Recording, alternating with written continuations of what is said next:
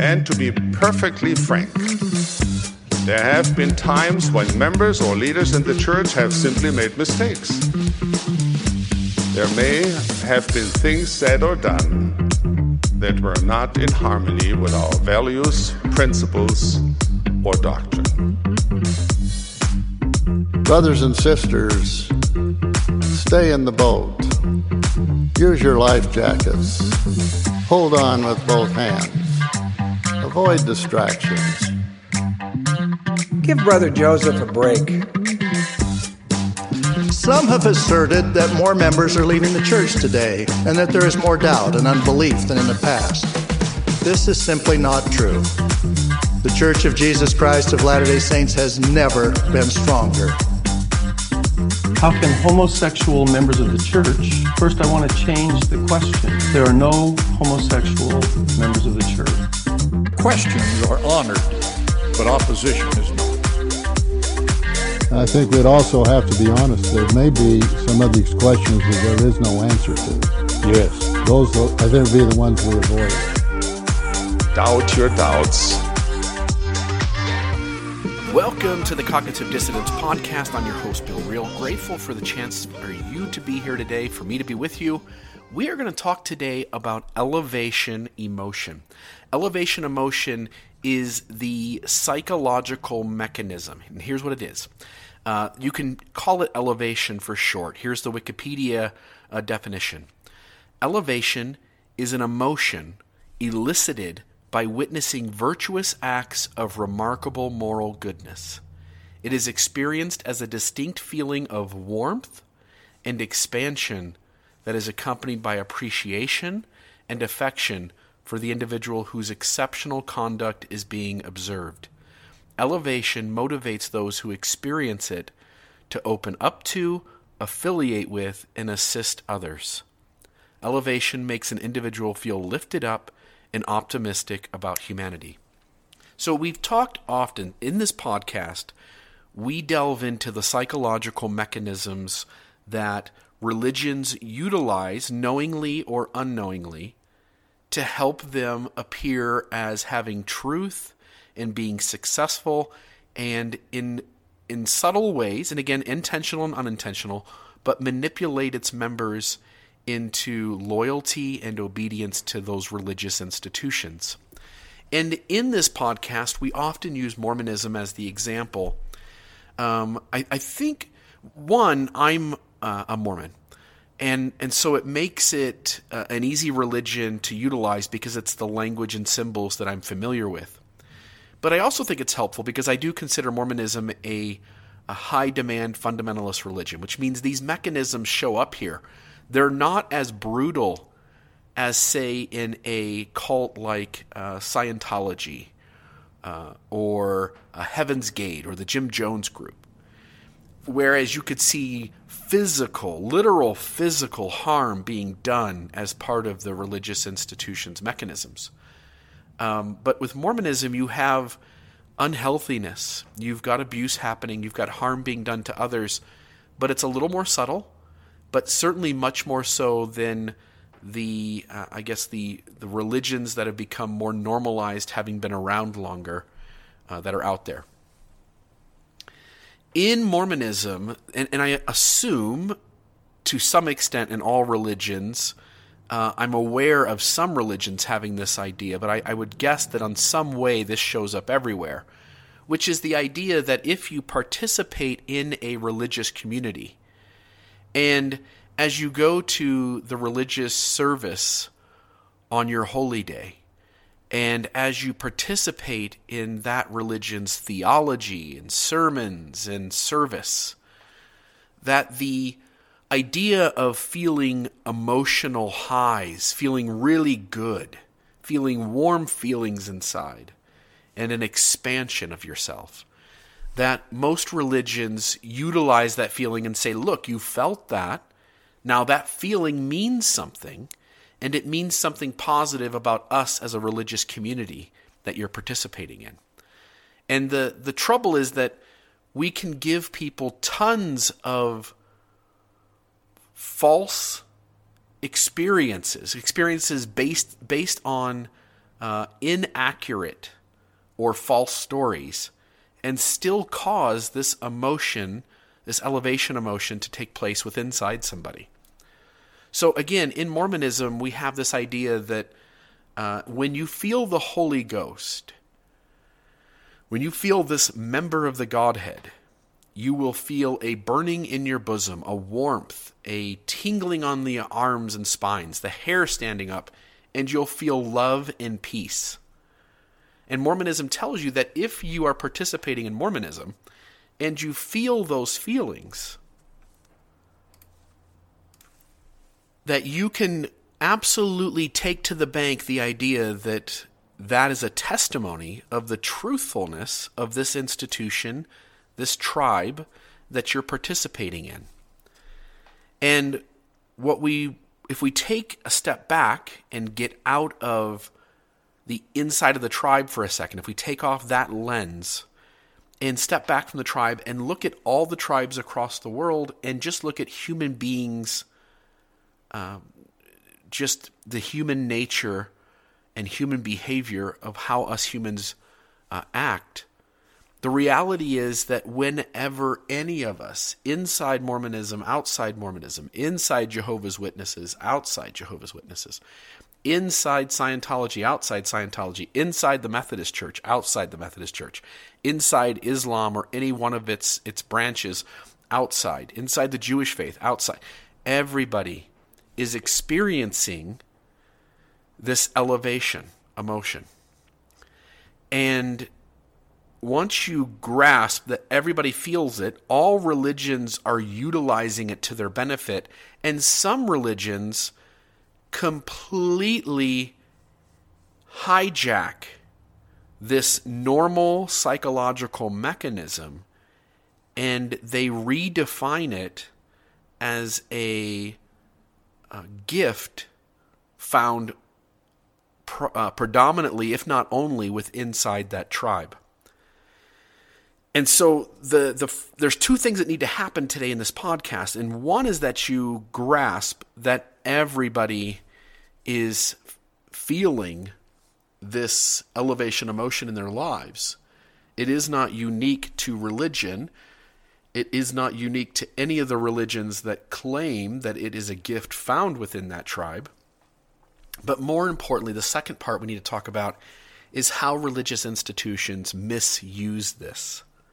And so, with that, the, the first example I want to share is a simple one. Um, the, the person you're about to hear is Jeffrey R. Holland.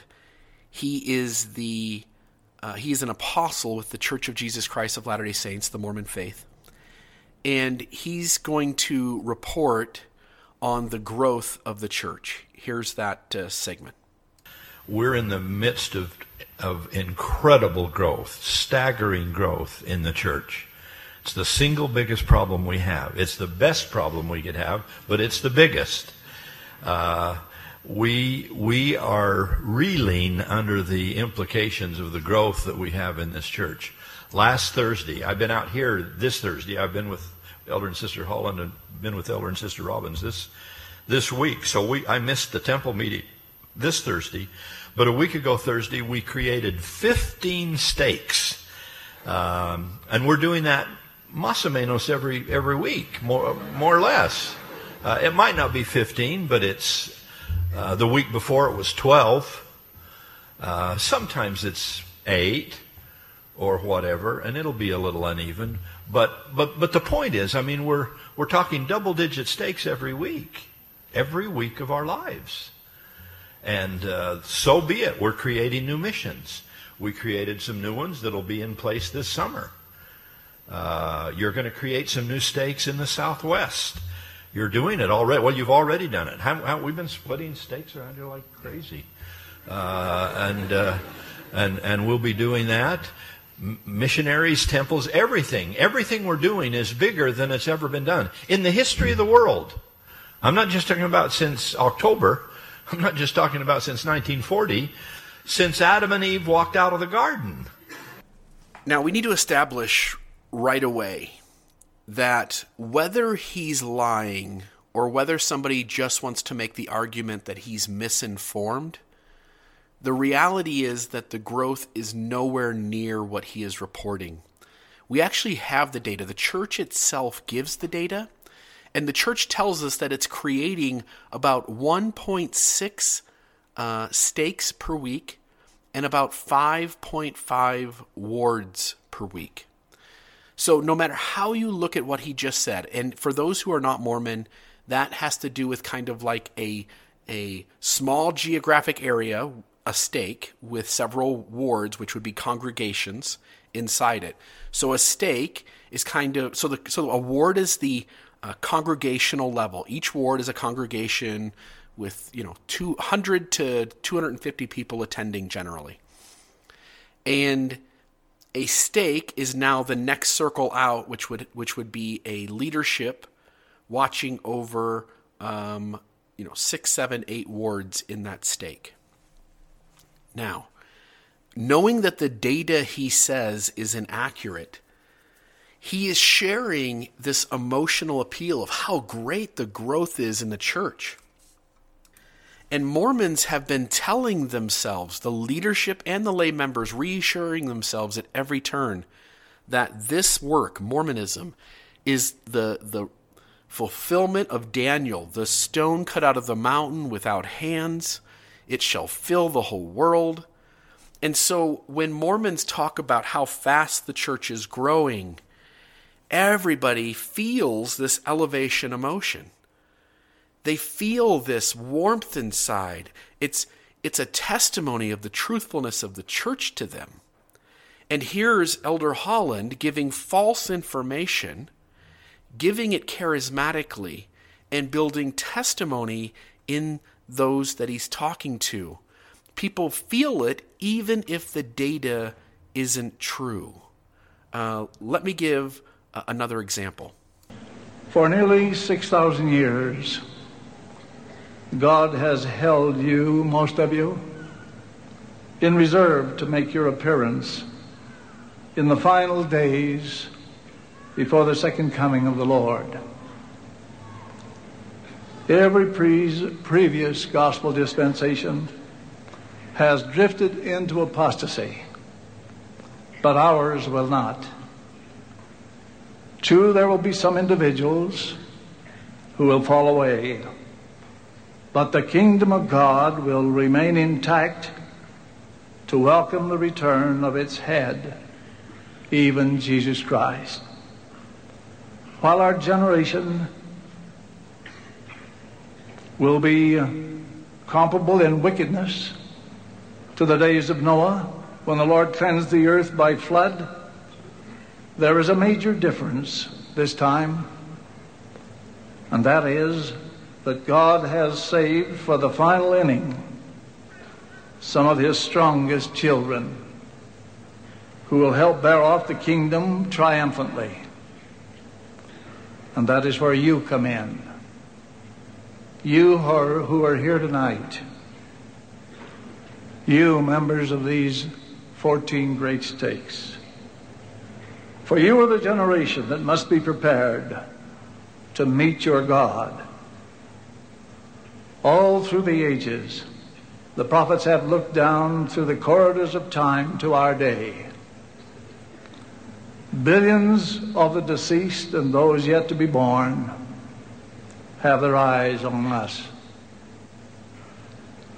Make no mistake about it, you are a marked and a choice generation.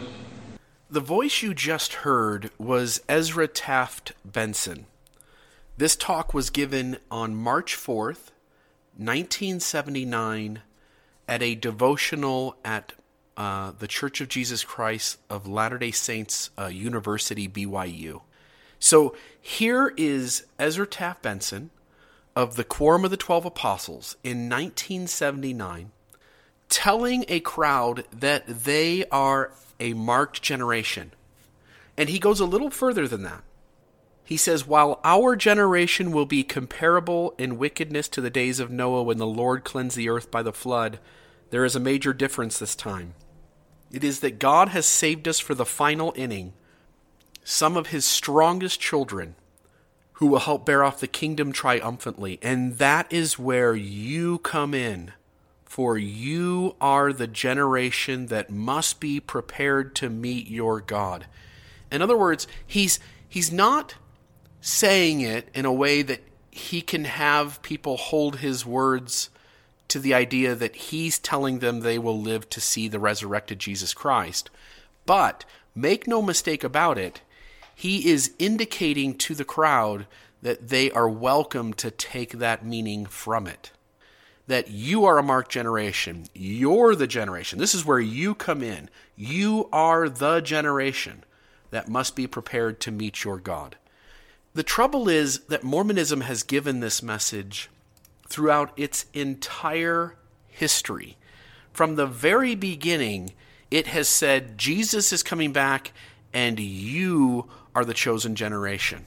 And every time it happens, the members of the church who are in that crowd go, Ooh, wow, yeah, I'm special. Wow, I felt really good about that. He said that we're going to live to see Jesus, and I felt a lot of warmth here in my chest, and my hair stood up. I felt really good about that. I, he's a prophet, seer, and revelator. I know he was bearing true testimony. And so the members of the church feel really special because they're the chosen generation. They're the ones reserved for the last days. They're the ones, not anybody before them, them. They're the ones who have to prepare to actually meet God. And what it causes is elevation emotion. And so these people have a testimony of something. Here's the trouble. Let me give you another soundbite of somebody saying the exact same thing much much later. Would you like to help gather Israel during these precious latter days? Would you, who are the elect, be willing to help find the elect who have not heard the message of the restored gospel? Would you like to be among those swift messengers of whom the prophet Isaiah spoke? Now, participating in the gathering of Israel will require some sacrifice on your part. It may even require some changes in your life. It will definitely take some of your time and energy and your God given talents. Are you interested? Just think of the excitement and urgency of it all. Every prophet commencing with Adam has seen our day, and every prophet has talked about our day when Israel would be gathered and the world would be prepared for the second coming of the Savior. Think of it. Of all the people who have ever lived on planet Earth, we are the ones who get to participate in this final great gathering event. How exciting is that? Our Heavenly Father has reserved many of His most noble spirits, perhaps I might say, his finest team for this final phase. Those noble spirits, those finest players, those heroes are you. My beloved younger brothers and sisters, you are among the best the Lord has ever sent to this world. You have the capacity to be smarter and wiser and have more impact on the world than any previous generation. So, with that, there's two things going on here. Uh, one is that when you tell every generation how special they are, that they're the chosen generation, the reality is that no one's the chosen. You get it? When everyone's the chosen generation, no one is the chosen generation. And in Mormonism, every single uh, president of the church who we sustain and who calls himself a prophet, seer, and revelator, he tells every youth at some point during his leadership in the church that those youth he's talking to are the chosen generation to prepare the way for the second coming of the Lord. The second idea is that if you're in this crowd and you're hearing your religious leader and who you believe to be the leader of the one true church of which you are a part of, when he tells you that, you feel all warm and fuzzy inside. You feel elevation emotion. And we are taught within Mormonism and many religious adherents, many members of many churches are taught when they feel that warm, fuzzy feeling, they can interpret that fuzzy feeling as a testimony that their religious system is true. So, for instance, going back to Mormonism, in their scriptural canon, in the Doctrine and Covenants, section 9, verses 7 through 8, it says, Behold, you have not understood. You have supposed that I would give it unto you, when you took no thought, save it was to ask me. But behold, I say unto you that you must study it out in your mind. Then you must ask me if it be right, and if it be right, I will cause that your bosom shall burn within you. Therefore you shall feel it is right. Outside of the scriptural canon, though, within Mormonism, there are tons of stories found in church magazines, in the scriptural stories, in class lessons about feeling the Holy Ghost. For example, in the church's Preach My Gospel manual. So, it, within Mormonism, Mormonism is a faith that sends out its young members, ages 19, actually, you know, 18 to say 25, somewhere in that range. A lot of the young members of the church will be sent on missions. They'll go to a foreign place and uh, go door to door and, and work to set up appointments with people to teach them the the uh, Mormon uh, plan of salvation. And as they're teaching, they're given instruction through a book called Preach My Gospel. And in Preach My Gospel, uh, here's what it says Elder M. Russell Ballard, he's a member of the Quorum of the Twelve, spoke of the power of the Spirit. True conversion comes through the power of the Spirit. When the Spirit touches the hearts, hearts are changed when individuals feel the Spirit working with them, or when they see the evidence of the Lord's love and mercy in their lives, they are edified and strengthened spiritually, and their faith in Him increases. These experiences with the Spirit follow naturally when a person is willing to experiment upon the Word. This is how we come to feel the gospel is true. So there's this idea um, that people feel impressed to change. They feel uh, something in their heart. We often talk about this burning of the bosom or a warm, peaceful feeling inside. And LDS leader M. Russell Ballard says this is how we can know and feel that the gospel is true. Here's the trouble, which is that Jonathan Haidt, or Haidt, uh, is the uh, prominent scholar on elevation emotion. And he's not a Mormon. He's not uh, a, a religionist per se. He comes from a scientific background and deals with these issues on a scientific level. He says, he talks about these studies they did. In both studies, we found that participants in the elevation conditions reported different patterns of physical feelings and motivations when compared to participants in the control conditions. Elevated participants were more likely to report physical feelings in their chest, especially warm, pleasant, or tingly feelings, and they were more likely to report wanting to help others, become better people themselves, and affiliate with others. In both studies, reported feelings of happiness energized people to engage in private or self interested pursuits while feelings of elevation seem to open people up and turn their attention toward other people. Did you hear that?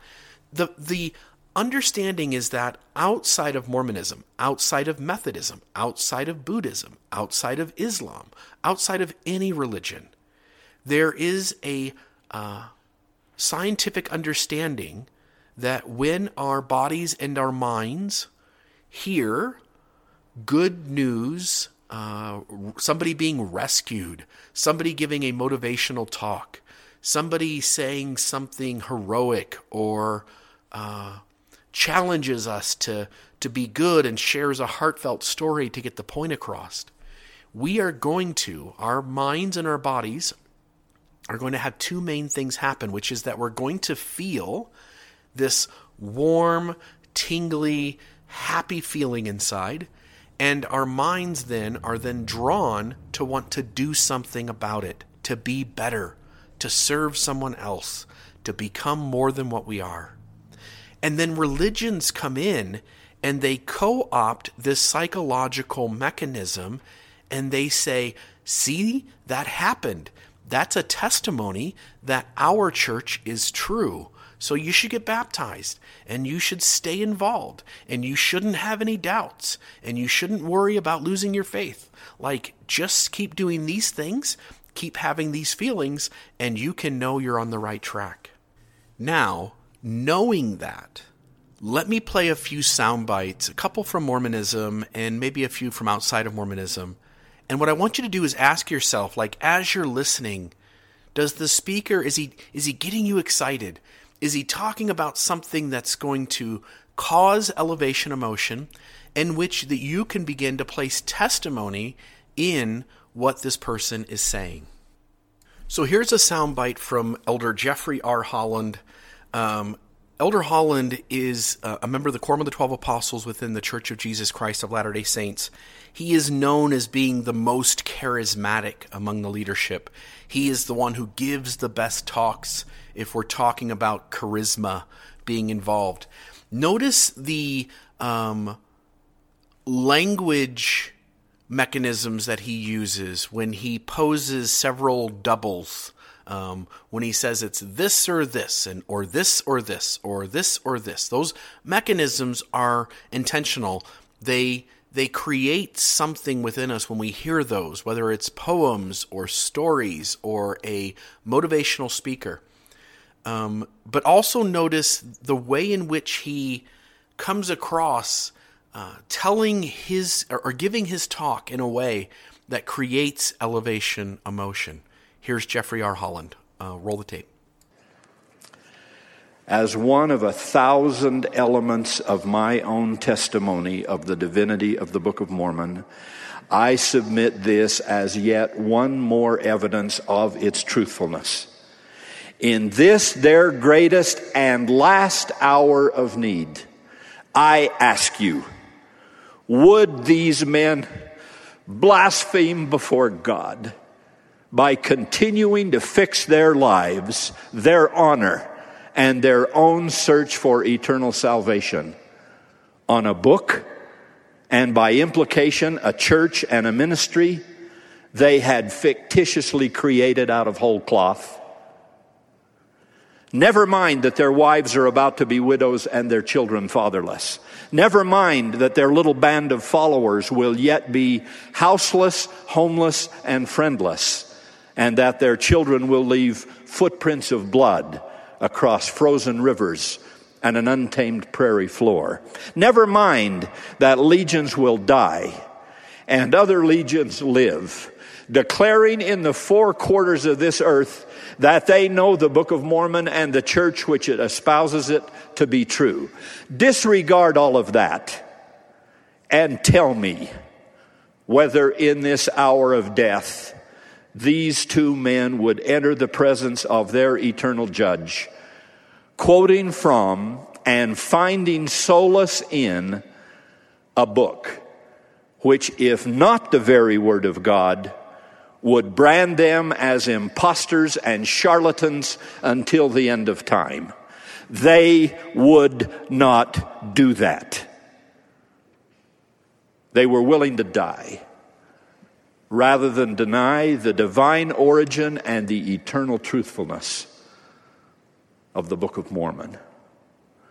For 179 years, this book has been examined and attacked, denied and deconstructed, targeted and torn apart, like perhaps no other book in modern religious history, perhaps like no other book in any religious history. And still it stands. Failed theories about its origins have been born, parroted, and died. From Ethan Smith to Solomon Spaulding to deranged paranoid to cunning genius. None of these frankly pathetic answers for this book has ever withstood examination because there is no other answer than the one Joseph gave as its young, unlearned translator. I remembered hearing that talk for the first time, and I was in the middle of a faith crisis. And that talk, like, put me back into a place of belief, a solid belief in the church for probably another three, four months. Uh, it was quite interesting how that talk did exactly what it was designed to do, which was to create elevation emotion and to have the listener uh, make the connection that that elevation emotion meant that the church was true. This next soundbite is from Thomas S. Monson soon after he became president of the Church of Jesus Christ of Latter day Saints as the prophet. Uh, the church, whenever it has a new prophet, it wants to help its members become positively familiar with that leader's life. And so this video, which was titled On the Lord's Errand, came out. And I mean I mean no disrespect here. I, I want to be crystal clear with this. This story is about a young girl who has cancer and she she wants a blessing from a church leader and she gets one and unfortunately she still passes away she uh, from her cancer. Um, but what I want to pay attention to again, the the idea of taking care of sick children and seeing after them is beautiful. And we should all be about that business. So, recognizing that in no way am I trying to take away from what um, President Monson, Thomas S. Monson, is doing to take care of this young girl and give her this positive experience, I also want to uh, draw a connection away from the actual storyline and just say, like, watch how they use music watch how the speakers, the music is situated to the tone of the voice or the uh, speech patterns of the person talking. Uh, notice the way in which the story is presented in order to cause within you elevation emotion. And so here's that audio uh, telling the story of Thomas S. Monson. Uh, roll the tape. During his years as a member of the Twelve, Elder Monson made weekly visits to the stakes of the church. These assignments were always made by the president of the Twelve, who announced them at the conclusion of their weekly temple meeting. I liked this approach, Elder Monson said, for I could then feel that the assignments I received came from inspiration. Such was the case in Shreveport, Louisiana where he experienced one of the most sacred events of his life. The weekend of August 24, 1974, Elder Monson had been assigned to El Paso, Texas. Several days prior, President Ezra Taft Benson called Elder Monson to his office. He asked if he would mind being assigned elsewhere. Then President Benson said, Brother Monson, I feel impressed to have you visit the Shreveport, Louisiana stake. On the evening of Friday, August 23rd, Elder Monson arrived in Shreveport. The next day was filled with meetings at the stake center. During a break, stake president Charles Cagle apologetically asked if Elder Monson would have time to give a blessing to a 10 year old girl afflicted with cancer. Her name was Crystal Methvin. Elder Monson asked if she would be at the conference or if she were in a Shreveport hospital. President Cagle barely whispered that Crystal was confined to her home, some 80 miles from Shreveport. Elder Monson examined the schedule, even his return flight. There was simply no time. An alternative plan was made to remember the young girl in the public prayers at Stake Conference. On that basis, the schedule of meetings resumed. When we were informed that Elder Monson could not come, we were deeply disappointed. when the tumor had spread to the lungs and the brain, we had uh, decided that we wanted to take Crystal to Salt Lake and have her given a blessing by a general authority. We looked at a picture of the general authorities and we looked at a picture of Elder Thomas S. Monson and we showed Crystal this picture. And she looked at it and she said, He looks like a very nice man. I think he's the right one. We never made that flight to Salt Lake due to her health situation. We knew that she could not make the flight. We informed her that it wouldn't, wasn't going to happen. Her response was, Well, if I can't go to Elder Monson, then surely he can come to me. When we learned Elder Monson was going to come to our stake conference, we were elated because we thought our prayers were answered. But when we heard that he couldn't make the trip on further south to see us and, and give Crystal a blessing, we didn't know what to think. But we did the only thing that we knew to do, and that was to place it in the hands of the Lord. And so, as a family, we knelt in prayer. As the Methvin family prayed, the clock in the stake center showed 7:45 p.m. Elder Monson was sorting his notes, preparing to step to the pulpit during a leadership meeting, when he heard a voice speak to his spirit. The message was brief. Suffer the little children to come unto me, and forbid them not, for of such is the kingdom of God. Elder Monson made a decision. The meeting schedule was changed he turned to Bishop James Serra and asked him to leave the meeting and advise the Methvins. And while we were praying, the phone rang, and Bishop Serra, a bishop in one of the wards in Shreveport, informed us that Elder Monson would be in our home the next morning and that he asked us if we would fast with him, and he would be there to give Crystal the blessing. I've been in hallowed places, even holy houses, but never have I felt more strongly the presence of the Lord than in the Methvin home. Crystal looked so tiny, lying peacefully on such a large bed. I gazed down on a child who was too ill to rise almost too weak to speak. So strong was the spirit that I fell to my knees, took her hand in mine, and said simply, Crystal, I'm here. She whispered, Brother Monson, I just knew you would come. I looked around the room. No one was standing. Each was on bended knee. A blessing was given. A faint smile crossed Crystal's face. Her whispered, Thank you, provided an appropriate benediction. Quietly, we each filed from the room.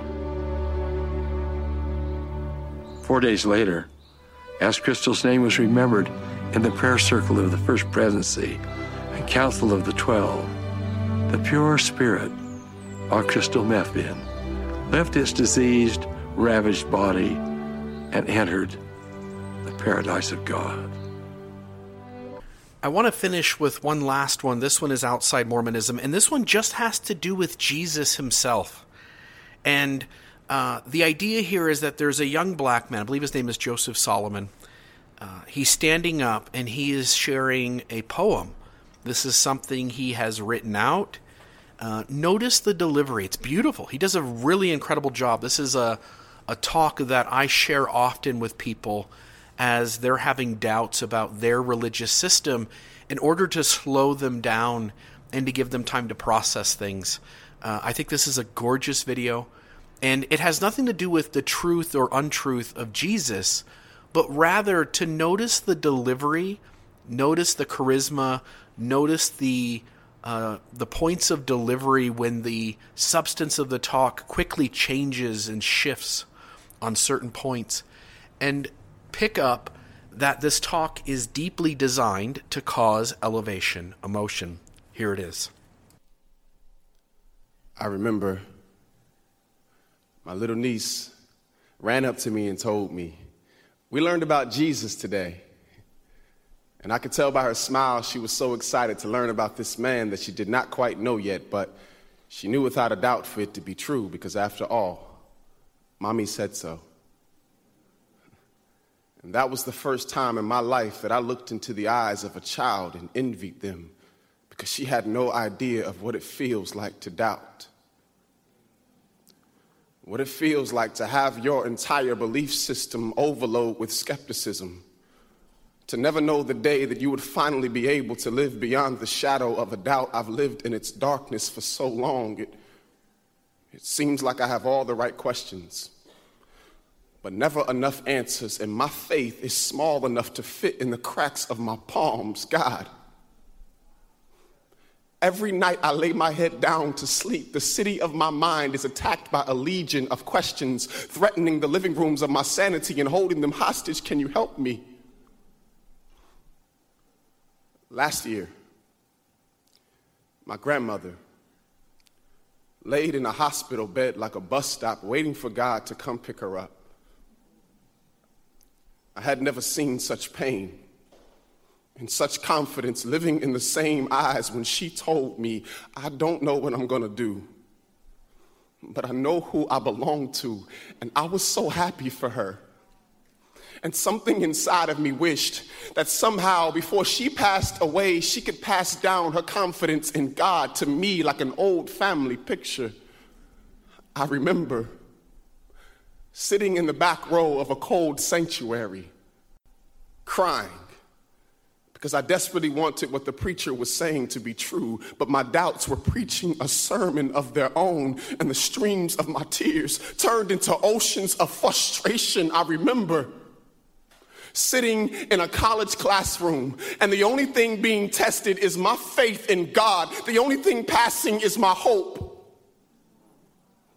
Me, and a backpack full of fear, and nowhere to go. No one to help me unpack. I sleep. I sleep, but I never rest. These lines around my eyes are not wrinkles, they are maps that show you the winding roads that lead to my pain. I'm tired. I'm tired. And I'm longing for the day that I can place my fingers in his nail pierced hands because honestly, I've considered quitting, but where will I go? Back? There's no home for the living in the land of the dead, so I keep pressing forward.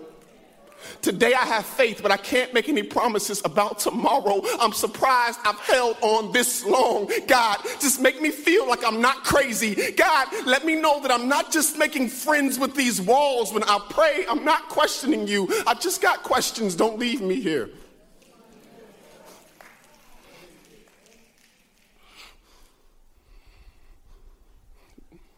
Don't don't leave me.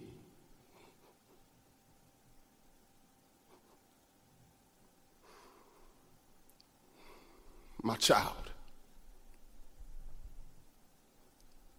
My child. When it seems like you have all the right questions, but never enough answers, and your faith is small enough to fit in the cracks of your palms, I told you. Faith the size of mustard seeds can rearrange whole landscapes and turn mountains into open highways. Faith comes by my word, so maybe you've cuffed your ears. My child, don't be childish. But consider the child whose faith has not quite learned the definition of impossible. Have your questions. I'm not telling you to have a blind faith. I'm telling you to consider the blind men who had faith and believed my words before they were even able to see me. Consider the birds that eat from my hand and do not fall from the sky without my consent. So, how much more will I love the ones that I died for? Before you doubt me, doubt your doubts.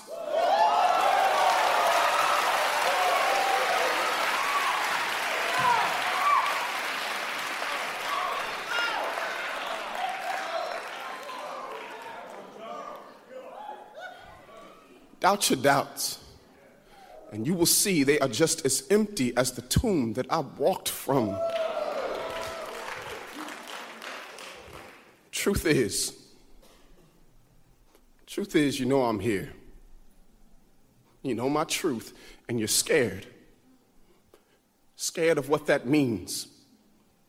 Scared of what that should cost you. That one day they will all laugh at you, laugh you right out of their classrooms, and scorn you out of their courtrooms. But my love serves as an eviction notice to anxiety. When they cast stones, my love casts out fear. I am the author and finisher of your faith. I've never started a work that I will not finish. I am the one I am the one who will give you courage to stare death in the face and say, How dare you try to scare me? I know who I belong to. And when it feels like you are drowning, when it feels like you are drowning in a sea of your questions, just know I'm there. I'm there like when I drowned in the Red Sea of my blood for you, and these hands that took holes will hold you. And when I told you that I would love you forever, I meant it. Don't you see these rings in my hands? See, we are married. For better or for worse. Through sickness and in health, through faith and through questions, till death brings us closer, you are mine.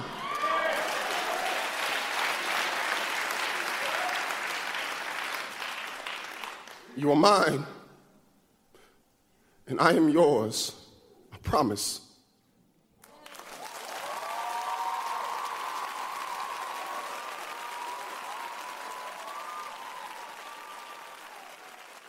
Wow. As you've listened to these pieces of audio, it's not a matter of whether um, for example, in the Thomas S. Monson story, if the story actually happened, it's not a matter of whether in the Jeffrey R. Holland story, if some of those events are historically true. It's not a matter of whether Jesus is real or isn't, but rather it's that every religion uses these kinds of stories, placing in music at times, having a charismatic speaker. And the idea that by doing those things and creating this elevation emotion within someone, that you're able to convey that my, what I'm telling you right now, you can have a spiritual testimony that such is true. And that may be possible. The trouble is that every religion does it. And within every religion, if elevation emotion means that church is true, then every church is true every religious authority is the is the real authority who speaks to God. And and hence you can recognize like this is only an emotion. It only tells us so much and it can't give us the absolute truth of such a thing as which religion is true. But that's the way religions use it. Um, I want to finish up with just a few little thoughts from uh, Jonathan Haidt. Um, he talks about this previously unstudied emotion of elevation. Uh, it appears to be the opposite of social disgust. It is triggered by witnessing or hearing acts of human moral beauty or virtue. Elevation involves a warm or glowing feeling in the chest, and it makes people want to become morally better themselves. Because elevation increases one's desire to affiliate with and help others. It provides a clear illustration of the idea of broaden and build model that was uh, initiated by Fredrickson in the year 2000 uh, of positive uh, emotions. And what he means is that when we hear uh, when we hear or we witness acts of human moral beauty or virtue, we then feel this really positive emotion within ourselves, which broadens us to be able to hold space for that goodness. And then we want to build upon it and do something better ourselves. And so it it certainly is an important emotion within human beings as it drives us to make the world better and to look out for each other instead of looking out for ourselves. And when we look out for each other, this world does become a better place. But to recognize that religions have uh, co opted this natural feeling and made it into something that bears testimony of them when the reality is that all of us feel elevation emotion that warm feeling inside that that feeling that that something good is here and that we want to be better ourselves and so rather than letting religions hijack that can we step back and just see that this is a evolutionary mechanism a feeling within us that drives human beings to not be selfish but to be selfless and to love and care for each other. And once we understand that this emotion is felt by all human beings across the world, regardless of religion, ethnicity, gender, uh, none of those things matter, then we can begin to sense the importance of this and not have it, uh, again, be hijacked by anyone and used to define something in a way that doesn't really hold up but rather to recognize that there is some deep, important value in elevation emotion and what it means. This has been the Cognitive Dissonance Podcast. I'm your host, Bill Reel. And to be perfectly frank, there have been times when members or leaders in the church have simply made mistakes. There may have been things said or done that were not in harmony with our values, principles, or doctrine. Brothers and sisters, stay in the boat. Use your life jackets. Hold on with both hands. Avoid distractions. Give Brother Joseph a break. Some have asserted that more members are leaving the church today and that there is more doubt and unbelief than in the past. This is simply not true. The Church of Jesus Christ of Latter day Saints has never been stronger. How can homosexual members of the church? First, I want to change the question. There are no homosexual members of the church. Questions are honored, but opposition is not.